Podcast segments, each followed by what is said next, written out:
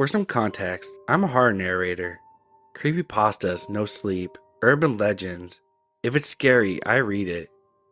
I hover right around 50 subscribers, so by no means am I a large channel, but that's okay with me.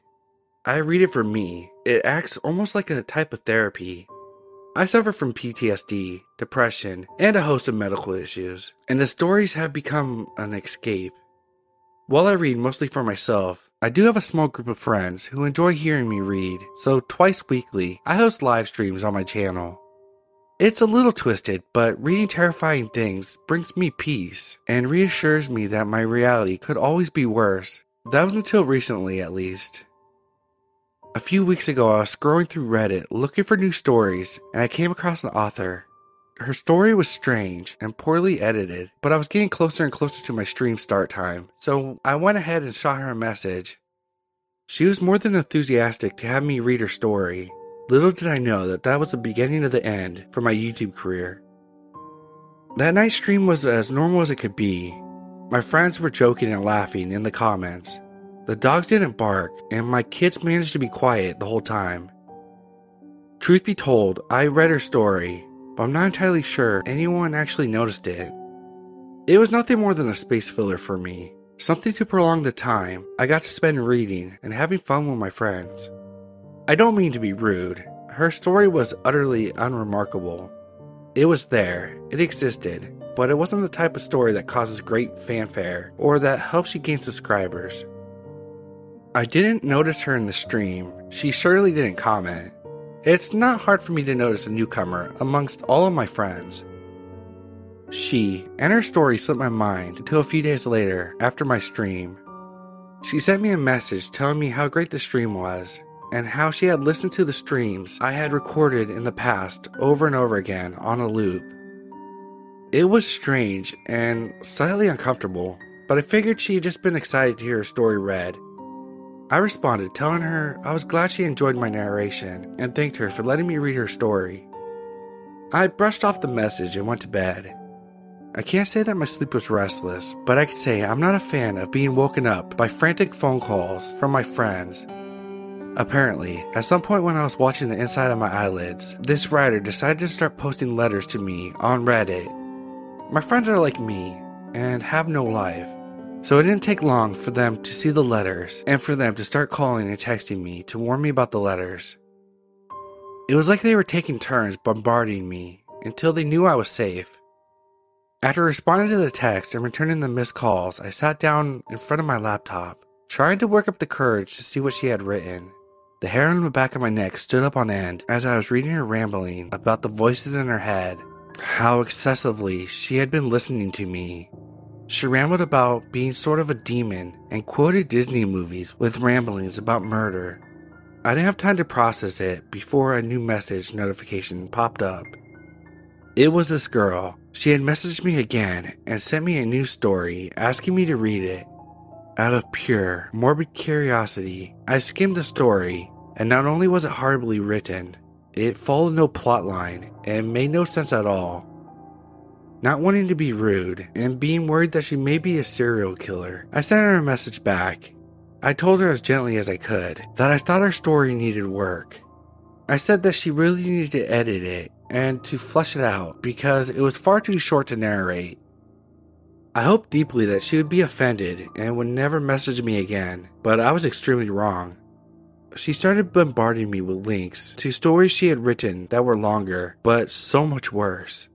They were basically incoherent ramblings and the world's longest run on sentences. Everyone makes mistakes. There's bound to be errors in writing. It's just a thing that happens, and sometimes those errors make it through the editing process without being caught. But that wasn't the case here. It was like someone tried to write a creepypasta using the predictive text feature on a smartphone. After the fourth installment of what only can be described as a dumpster fire of a story, I decided to take the high road, or the coward's way out, depending on how you look at it. I started to ignore her. To be honest, blocking her didn't really cross my mind at this point. I wish it would have, though. I was already stressed out enough without her adding on to it. We were in the middle of a worldwide pandemic. I was fresh out of a divorce and had an upcoming trip to go visit my family. The last thing I wanted or needed was some crazy obsessed chick stalking me. Things went quiet for a few days. If she had been listening to my streams, she would know I was planning a trip, and I think for once she had a coherent thought and probably figured out I wasn't responding to her because of my trip. In reality, while I was busy, I was actively avoiding Reddit and YouTube in hopes that she would find someone else new to cling on to. When I came home from my trip, I was in rough shape, and somehow my internet was knocked out while I was gone, so I had to cancel several streams, making my total time away from YouTube and Reddit roughly three weeks, and it was three weeks of pure bliss. Yesterday, I was finally able to stream again. As I was setting up the stream and it was counting down, she popped into the chat. My friends were all painfully aware of who she was, so they were all waiting with bated breath, trying to anticipate what she would do. It wasn't long before she started rambling and calling me master. She would make up stories about my channel while challenging the people who actually wrote the stories she was trying to imitate. She started demanding I read her letters, saying that her demons demanded it. She started fetishing me, and it didn't take but a moment for one of my friends to speak up and call out for being so creepy. She went quiet, and I managed to finish the stream mostly undisturbed. Once the stream was finished, I popped into a group video chat and that's where I learned about the most recent post. While I was reading, my friends took it upon themselves to conduct some research and found out where she had been posting these letters that she had demanded I read. She had taken a story written by one of my friends who frequently writes for my channel, and she completely bastardized it. She rambled about her and her demons feasting on my friends' bodies. She went into detail about me, how she would keep me safe from her demons, and she talked about torturing the various writers who had worked with me in the past. She swore I had promised to read more of her stories, but I never made anyone that promise. She talked about how, with each passing stream, she grew more and more angry when she didn't hear her stories. She went on about her many demons and how she questioned if holding them back was really the best idea after all. At the end of the post, she tagged me and left very thinly veiled threats in hopes of getting me to read her stories. My friends could see the look of pure horror in my face as I finished reading her message. I think they were just as creeped out as I was. A few of them tried to crack jokes to lighten the mood, while a couple others made sure I told my roommate what was happening and that I had a plan just in case she actually snapped. Before going to bed, I carefully made sure all the doors and windows were locked, and that the pistol I kept on my nightstand was fully loaded. I tucked my kids in, checked on my roommate, and went to bed. When I woke up the next morning, everything seemed normal. I got up and started down towards my kitchen to make my morning cup of coffee. When I walked by the front door, I noticed a small slip of paper peeking out from underneath it, as if someone tried to slide it under the door. When I picked it up, it revealed a crudely drawn picture of a dark figure and what may have been a disemboweled body in his hands. The paper was sprinkled with these dark red, sticky droplets. It was right then I called the police. Since it appeared that someone had not actually been inside my home, they deemed my call as a low priority and took their time getting to my house. While I was waiting for them, I decided to grab my gun and check the outside of my house Underneath my bedroom window, I found an old aerosol can and some used matches. There were small scorch marks on the paneling, almost as if someone tried to light the vinyl sliding on fire. In between the scorch marks were pictures of knives and axes drawn in what looked like blood. I ran back inside the house to be greeted by my kids. They had just woken up and were wondering where my roommate was. It was his day off, and he would usually make it the point to cook the kids breakfast. I was heading towards his bedroom when I heard the police knocking on the door. I quickly ushered them inside and started to explain what was happening while showing them the messages and comments. The officer stared with blank expressions as I showed them the screenshots, but it wasn't until I showed them the side of the house that they started to get concerned. They questioned me extensively about the possibility that my roommate or kids were playing a prank on me. I assured them that it wasn't my kids or my roommate, and even mentioned that I hadn't seen my roommate all morning. The officers took a report and photos while assuring me that they would send someone to collect evidence from the sliding. They told me to try to get a hold of my roommate and said if I didn't hear from him that evening, to give them a call back. While they were walking to their patrol car, one of the officers turned and suggested to me that I pack up the kids and run to the hardware store to get a security system. That was all it took for me to drive to the store. With a pandemic, money was tight, but I bought the most state of the art system the store had. Things had already escalated far beyond what I could imagine, and there's no way I could risk my kids or my roommate's safety. It had alarms, cameras, and it would connect to my phone and send me notifications should any of the doors or windows be opened. The kids were antsy, so we rushed home. As we were pulling into the driveway, I noticed the mailman was making his way up the street. I got the kids inside and was making my way down the driveway when the mailman pulled up to my mailbox.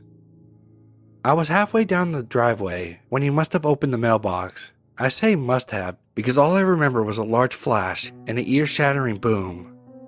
The force of the explosion was so strong that it knocked me on my ass. I sat there in shock, watching tatters of the mail and streams of blood and organs dance around me. I didn't even hear the sirens as the police came racing to my house. After being checked out by the paramedics in the back of the ambulance, the police took me inside my house and started asking me questions. Admittedly, I didn't have any answers, but that didn't stop them from asking me. I brought up my stalker and my missing roommate. At that point, I was basically pleading with them. There was no way that this was some sort of coincidence. My hands shook as I stared at the phone in my hands. I knew she had done this. Now I just needed to convince the officers that she was the cause of all of this. While showing the officers the post that my stalker made about me, I noticed the dates her final threatening message was posted two days before the last stream and I hadn't seen the post. Could it have been that she was making good on her threats? Did me not reading her stories push her over the edge? When I clicked back on her profile, a message popped up. Without me reading it, I handed my phone to the police officer closest to me. The officer turned pale within moments of reading the message. He started dry heaving and had to leave the room. As my phone was passed from officer to officer, each one had a unique but equally horrified reaction. I still don't know what was in that message, and I don't want to. The police took my phone and laptop and put me and my kids up in a hotel a few towns over. After everything that had happened, I was super antsy, so I decided to walk to the store next to the hotel. While I was there, I picked up a cheap pay as you go phone so I could contact my family and let them know that me and my kids were safe. I downloaded the Reddit app so I could see if my stalker had posted anything new, and so maybe I could be prepared just in case anything happened. She posted a picture of my roommate's wallet about an hour ago. That's part of what made me decide to document this. I didn't think I was going to get to see my roommate again, alive at least, and wanted there to be a solid paper trail should anything happen to me. As I was finishing typing out everything, I decided to check out her Reddit again and there's a picture of my hotel room door. I think she is watching me now because right as I looked up from my screen, my phone started buzzing wildly in my hands. Message after message came through with no pause. Panicking, I threw the phone on the bed and started weighing out my options. I managed to pop off the grate of the air vent and it looks to go through to the room next door. I've convinced my kids to crawl inside and made them promise to crawl to the next room if they hear anything bad happen. I turned off the heat and air in my room before loosely screwing the grate back on. I'm on the phone with the police now. Thank God this hotel still had the old corded phones in the rooms. I hope I can update this soon, but if I can't, know that I went out fighting and always be aware of who you're talking to online. Please don't ever be afraid to block someone and always trust your gut.